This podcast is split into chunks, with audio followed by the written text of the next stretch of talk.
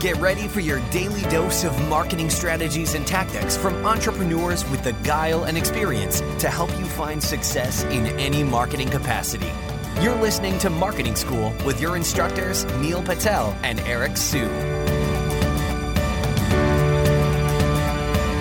Hey, Marketing School listeners, I have an interesting stat for you. Did you know that Walmart improved their conversion rate by 2% for every second that they improved their load time?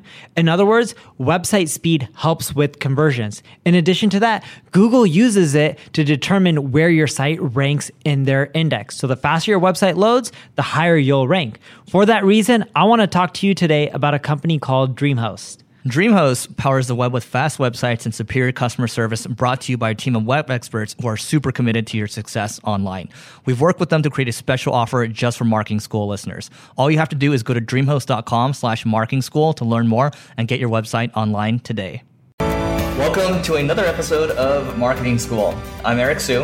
And I'm Neil Patel. And today we're going to talk about how to do SEO for a tiny website that doesn't have any visitors or money. What are your thoughts? Sure. So the biggest thing is when you're a tiny website, it's not all about just building a shitload of links and trying to compete that way. It really comes down to pick a niche. As a tiny website, you're not going to compete with the big guys who are broad because you don't have authority. And when I mean pick a niche, don't pick a niche like online marketing or SEO, right? Those are too broad for a brand new website.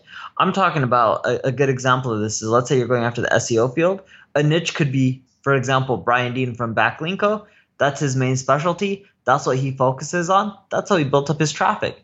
And now, if you look at his content, it's not just about backlinks. And that's fine. Why? Because he's built up the authority over time. So, the big thing that you need to focus on, finding that really solid niche within that space that you want to go after. And then later on, you can uh, broaden up. But that's where I would first start. One thing I would recommend is start with content, right? The two main factors for ranking well in Google, it's been mentioned multiple times on this podcast, content and links, right? And if you're starting out, you just focus on, you know, content, you start building relationships with people. It's, it's slow going. I remember yesterday I was doing a, um, um, a Facebook live with a bunch of other entrepreneurs and, you know, one, one girl had, has a couple hundred thousand subscribers on YouTube. And then, you know, we're talking about podcast growth, organic traffic growth, things like that and you know, the number one recommendation, it's boring, it's not sexy, but it, it just, you know, it takes time. Content takes time.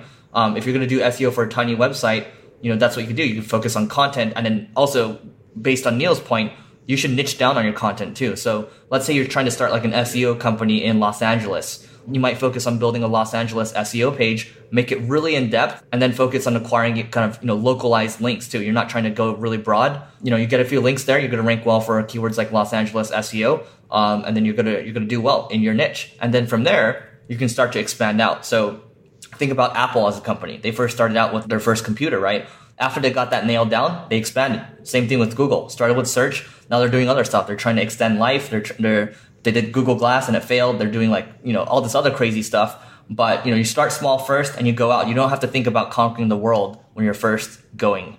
Yeah, and it's not about conquering the world as Eric mentioned, and that's a bad thing that companies start off with. They're just like, oh, I want to rank number one for all these terms and just start crushing and get so much organic traffic. It doesn't work that way. It takes a good solid three to six months. It takes over a year, especially if you're going after big, large head terms.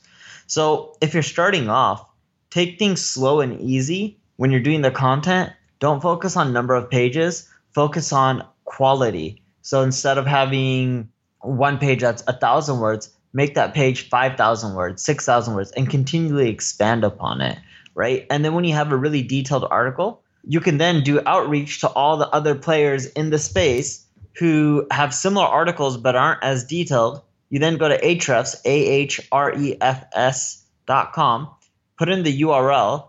It'll then tell you who's linking to your competition who has mediocre content compared to that really in depth post you wrote. And then from there, you can then hit each of those people up and in essence beg for a link just being like hey eric i noticed you linked out to brian dean from backlinko he has an amazing article on backlinks i actually have a similar article but mine covers 30 more tactics that brian didn't go into detail with feel free to check it out and if you like it add the link to your uh, page cheers it's that simple Speaking of Ahrefs, we have a little affiliate link if you guys would be so inclined to give us a commission. It's growtheverywhere.com slash Ahrefs, A-H-R-E-F-S as in sugar. You're not going to get charged extra or anything like that. We're just testing it out.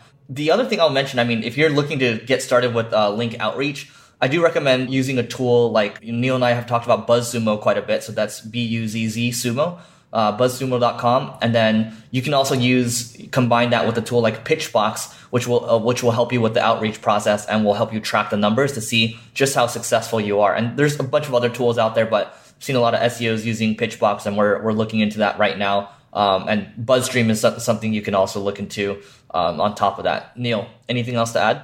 Yeah, last but not least, when you're doing SEO for a small site, think of Wikipedia the reason Wikipedia ranks, and I know I talked about this, really detailed content. And that was my last point. I can't emphasize that enough. I actually did a study where I was looking at why certain sites rank, and I took the personal finance industry and Google Hummingbird, which was their most uh, drastic update that Google released.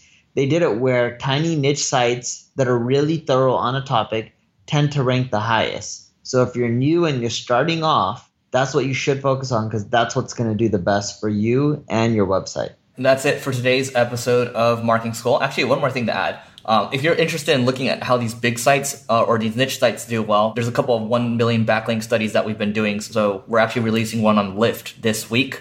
Um, and we did one on Udemy and Airbnb. So you can check those out. You can just go to singlegrain.com and then um, just type in like single grain Airbnb or something, and then uh, you'll find it. But Anyway, that's it for today's episode of Marketing School. We'll see you tomorrow.